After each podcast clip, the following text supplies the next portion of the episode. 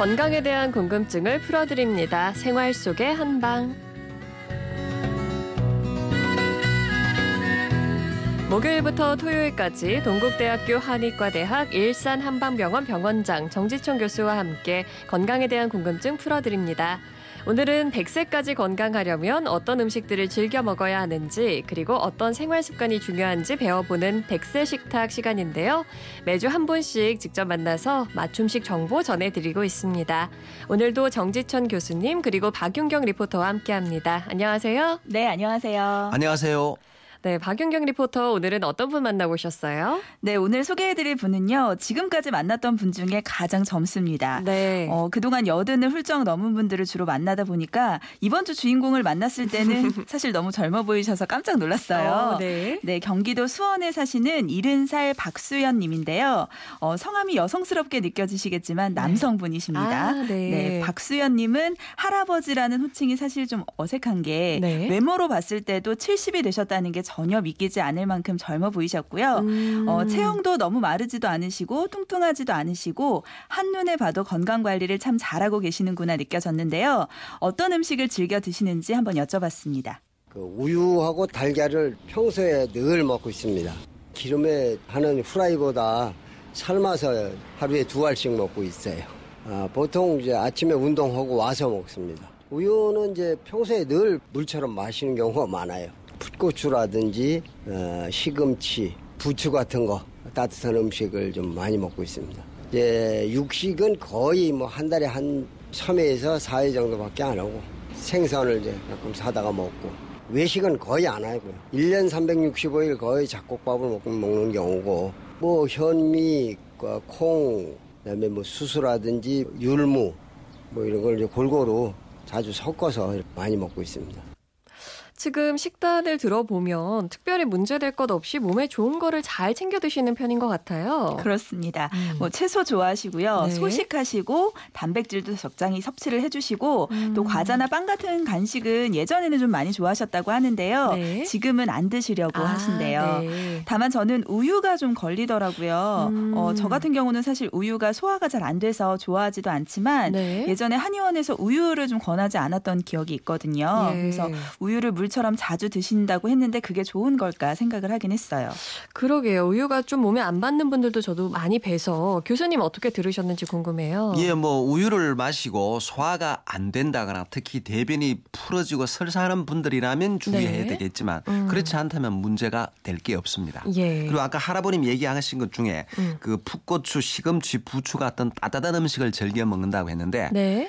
시- 풋고추하고 부추가 따뜻한 성질은 맞지만 네. 시금치는 서늘한 성질입니다. 아, 조금? 차가운 거예요. 음. 어, 그리고 자, 그 제가 소개해드릴 분이 있는데 일본의 대표적인 노화학자 히노하라 시게아키 박사라는 분이 있습니다. 네. 이분이요 1911년생이니까 나이가 우리 나이로 106세가 되겠죠. 106 이분이. 심장내과 의사입니다. 네. 그러면서 이분이 그 저 신념이 뭐냐? 인생의 은퇴는 없다. 와. 그래서 활기찬 노년 생활을 주창하는 분이고 이 음. 대중 운동을 펼치고 저술 활동 1년에 뭐 책을 10권 정도씩 내고 있는 분입니다. 네. 특히 이분이 2000년부터 일본 전역을 다니면서 신노인의 회 이걸 조직해서 노인이 될수록 전력을 다해서 인생을 열심히 살자. 음. 신노인 운동 이 캠페인을 벌이고 있는 분입니다. 네. 그래서 이분의 히노하라 박사의 건강하게 장수하는 비결이 여러 가지가 있는데 음. 그 중에 음식 중에 뭐냐? 매일 우유 생선을 먹고 아. 또 일주일에 두 번은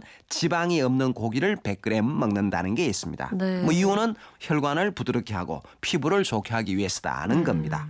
자, 그러니까 우유, 우유가 좋은 거예요. 네. 사실 우리 사람이 생명을 유지하고 정상적으로 성장하는 데 필요한 거의 대부분의 영양소가 들어있다. 음. 그래서 우유를 다른 말로 완전 식품이다라고 하는 겁니다. 네. 이 단백질, 지방, 칼슘이 특히 풍부하잖아요.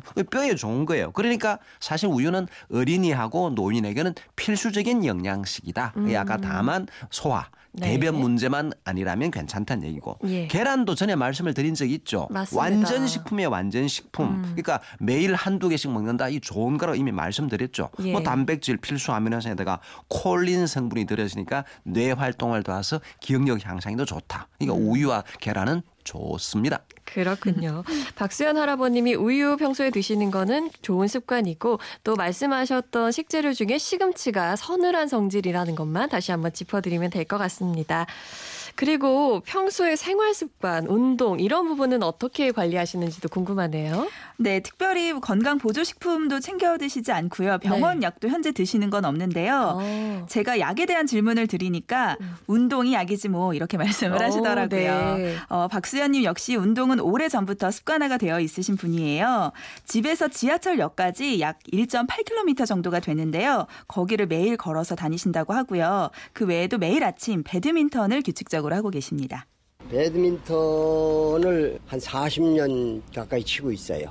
그리고 이제 과거에 이제 체육관을 한 20여 년 태권도 체육관을 운영을 했고 운동은 그때부터 시작해서 하는 게 지금까지 예, 지속적으로 어떤 운동이든 계속 하고 있어요. 고무줄 가지고 이제 근력을 이제 늘려주고 그다음에 이제 아령 가지고 근력 운동을 계속 합니다. 다리 운동은 자전거 집에서도 자전거를 타고 움직일 때마다 자- 자전거를 타고 움직입니다.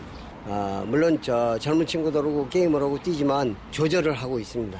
과거에 뭐 다섯 게임, 여섯 게임 하던 거 한 절반으로 줄여서 그냥 뭐 세 게임이나 이렇게 하고 조절을 하고 있습니다. 과거에 태권도장을 운영하셨다고 하면 태권도도 꽤 오래 하셨을 거고요. 지금까지도 배드민턴을 치고 계시고 평소에 운동을 참 많이 하시는 편인 것 같네요. 네. 어, 태권도는 중학교 때부터 시작을 해서 지금 태권도장을 20년 넘게 운영을 음, 하셨고요. 네. 어, 지금은 운영은 안 하시지만 배드민턴을 즐겨 치십니다. 네. 어, 사실 얼마 전에 팔을 다치셔서 수술을 받으셨는데 그래도 꾸준히 배드민턴을 치셔서 좀 걱정스럽긴 한데요. 음. 아직 무릎이나 팔은 크게 아프진 않다고 하시더라고요. 그래서 최근에는 아무래도 운동량이 너무 많다고 느끼셨는지 운동 시간을 좀 줄이시긴 했는데요. 그래도 매일 하루에 한두 시간 정도는 배드민턴을 치고 계세요. 음, 배드민턴이 재미있는 운동이긴 한데 운동량이 상당하잖아요. 그래서 잠깐만 뛰어도 정말 힘든 운동 중 하나인데 원장님 이 한두 시간 매일 배드민턴 치시는 거 괜찮을까요? 뭐 대부분은 괜찮습니다. 음. 너무 저 심해서 하고 난 다음 피로를 느낀다거나 너무 지친다면 모를까. 대부분 괜찮은데 네.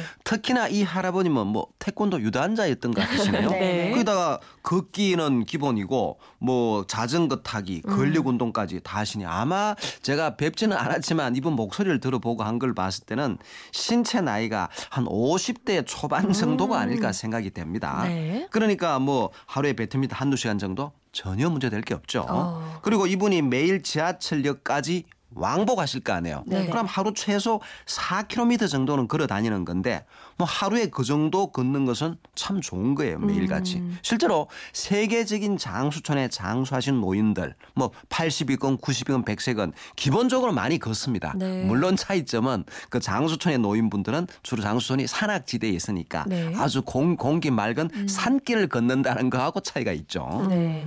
어, 이분도 사실 사시는 동네가 그쪽 산 쪽이어가지고요. 어. 공기 는 굉장히 좋더라고요. 예. 어, 그리고 박수현 님이 현재 건강상 큰 문제는 없으신데요. 건강검진을 해도 큰 이상도 없고요. 예. 그런데 한 가지 이상 증상이 나타날 때가 가끔 있다고 합니다. 왜 그런 건지 교수님께 여쭤보고 싶다고 하셨거든요. 한번 들어보시죠. 몇 번 그런 경우가 있었는데 이 갑자기 그 맥박이 굉장히 빨라지는 경우가 있었어요. 3년 전에 한 번 그랬고 올해 갑자기 맥박이 보통 60에서 70 정도 뛰는데 답답한 거고 그런 걸 느껴서 혈압계를 재해 보니까 맥박이 180이 올라가는 거예요. 그래서 이제 급하게 이제 집에 청심원이 있어서 그걸 먹었는데 굉장히 그 힘들더라고요. 그럴 때는 차량 운전을 하고 있는데 그래서 그거 한번 제가 여쭤보고 싶었습니다.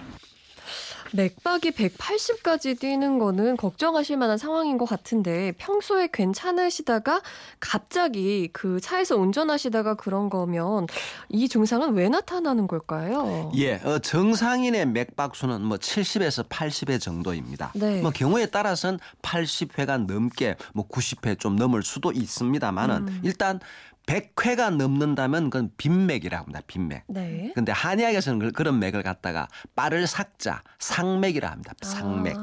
보통 90회 정도로 봅니다. 한의학에서는. 그럼 왜 상맥이 왜 나타나느냐? 원인은 기본적으로 몸에 열이 있다는 겁니다. 음. 열. 또 열이 너무 없고 몸이 냉하면은 맥박은 또 느려지는 거죠. 네. 예. 근데 맥이 빠르기만 한 것만 한의학에서는 보지 않습니다. 음. 다른 맥도 같이 겸해서 보고요. 가장 쉬운 한 가지만 제가 알려드리면 맥이 빠르면서 그 맥에 힘이 있다. 그건 열 중에서도 실열로 봅니다. 실열. 음. 이게 뭐냐?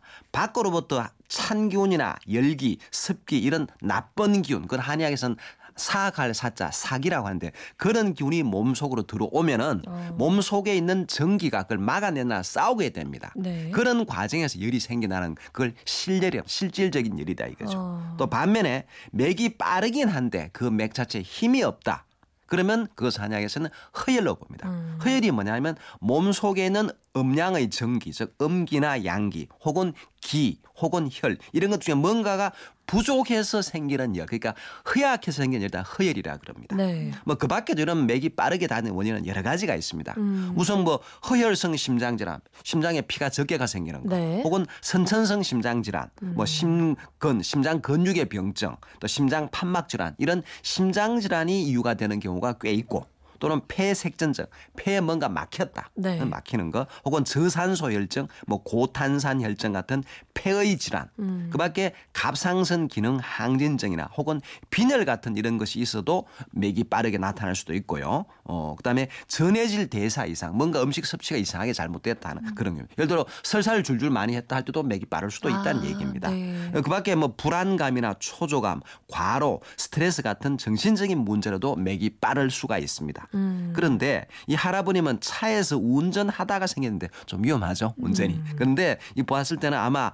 과로했거나 신경을 좀 많이 쓴 다음에 운전을 하던 도중이었다거나 혹은 차량 실내가 너무 더웠다. 음. 아. 너무 더운 데 있다가 운전을 했. 또 장시간 운전했다. 그런데 나타날 수가 있지 않을까 생각이 됩니다. 음, 그러면 혹시라도 위험한 상황이 되거나 더 상황이 악화되지 않기 위해서 어떤 대책을 세우면 좋을 것 같은데 어떻게 하면 좋을까요? 어, 사실 뭐 심장병을 가지고 있는 노인분의 맥박이 180회다. 네. 이건 굉장히 위험한 상태입니다. 그쵸. 갑자기 정말 아주 정말 그저 위험해가 돌아가실 수도 있어요. 어, 네. 그렇지만 심장 에 별 문제가 없는 분이라면은 음. 막큰 문제가 아닐 수도 있고 또 이 할아버님께서는 운동도 많이 하시고 워낙이 건강하신 분이니까 네. 뭐 괜찮을 것 같기는 한데요. 그래도 몇 년 동안 한 두세 번 정도 생겼다면 은 이건 주의할 필요가 있습니다.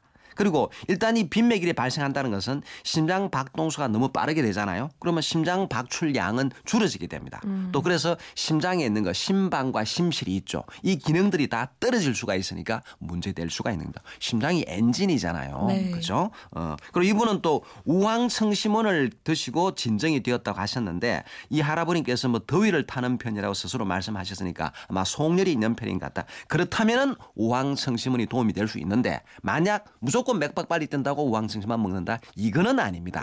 이분처럼 맞아서 그런 거지 음. 네. 함부로 드셔서는 안 되는 것이 우황청심원입니다. 네. 그리고 만약 기본적으로 좀 열이 있는 분들이라면은 음. 어, 표고버섯을 달여서 차로 마시는 것이 좋습니다. 어. 그건 조선의 왕들도 심장병 예방을 위해서 그렇게 뭐, 마셨습니다. 네. 또는 표고버섯을 반찬으로 넣어서 먹는 것도 괜찮고요. 음. 뭐 그리고 또 열이 있는 분이라면은 심맥박을 뜨는 걸 막으려면은 마늘 뭐 고추, 후추, 특히 이분이 또 보면 고추하고 부추를 좋아하신다 네. 그랬는데 그거는 좀 적게 드시거나 아. 아, 좀 주의하실 필요가 있겠습니다. 그렇군요.